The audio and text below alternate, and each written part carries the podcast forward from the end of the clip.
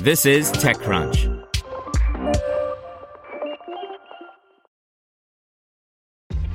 This episode is brought to you by ShipStation.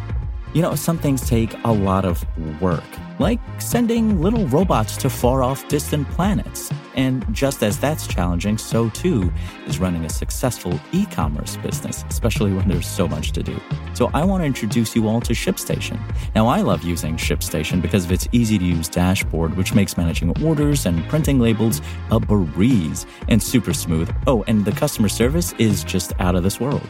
It's exactly what you need to help grow your business. Sign up for your free 60-day trial at shipstation.com slash technews. That's shipstation.com slash technews. This is TechCrunch.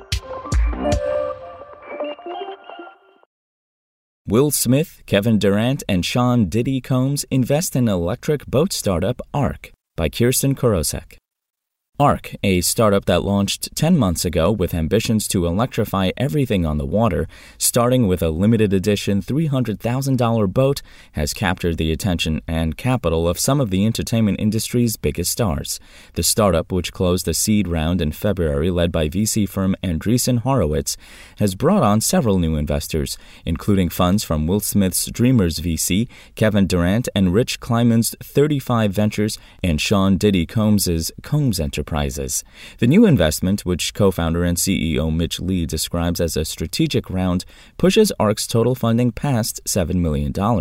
Chris Sacca's Lower Carbon Capital and Ramtin Naimi's Abstract Ventures invested in ARC's seed round. All of these people, in addition to just being world class at what they do, have a ton of experience building brands and marketing products and generally cultivating a community, Lee told TechCrunch in a recent interview.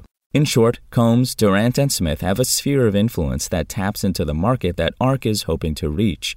The upper luxury segment, in which that first $300,000 boat sits, is not ARC's endgame, Lee explained.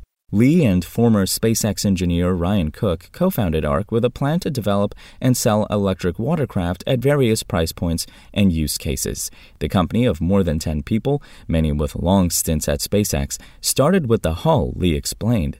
Even though electric boats are quieter, quicker, more reliable, and less expensive to maintain, they have not scaled because of three challenges, Lee said. Historically, there hasn't been a supply chain for batteries needed for boats, the rich high voltage electrical systems, and a hull designed to accommodate the weight and volume needed for large battery packs, according to Lee. When we approached this, we said we are going to start with a purpose built hull and purpose built battery packs that are laid out in a way that makes sense if you were to just start from scratch, Lee said, noting that the engineering talent from SpaceX has been key to developing the hull and high voltage electrical system needed. The company now has a working alpha prototype called the Arc 1, a 24 foot aluminum boat that produces 475 horsepower and can run between 3 to 5 hours on a single charge. Arc will produce fewer than 25 Arc 1 boats.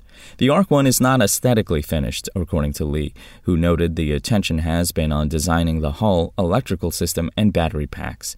But the boat does work. The team recently took it water skiing. Serial production of the Arc 1 is expected to begin next month, with the first deliveries to customers occurring early next year.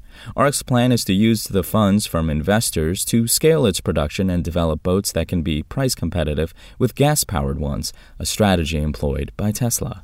We are not planning to make very many of these, but it sets the tone for what an electric boat can be in this market, and it creates a new anchor for us, pun intended, Lee said.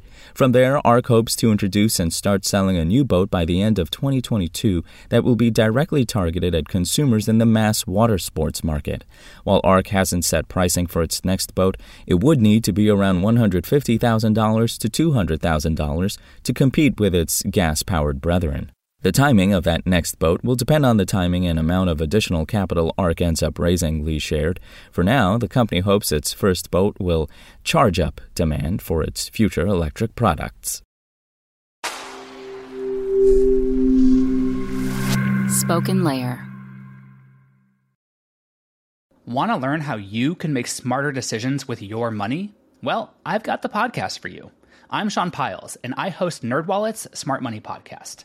Our show features our team of nerds, personal finance experts in credit cards, banking, investing, and more. and they'll help you make the most of your money while cutting through the clutter and misinformation in today's world of personal finance.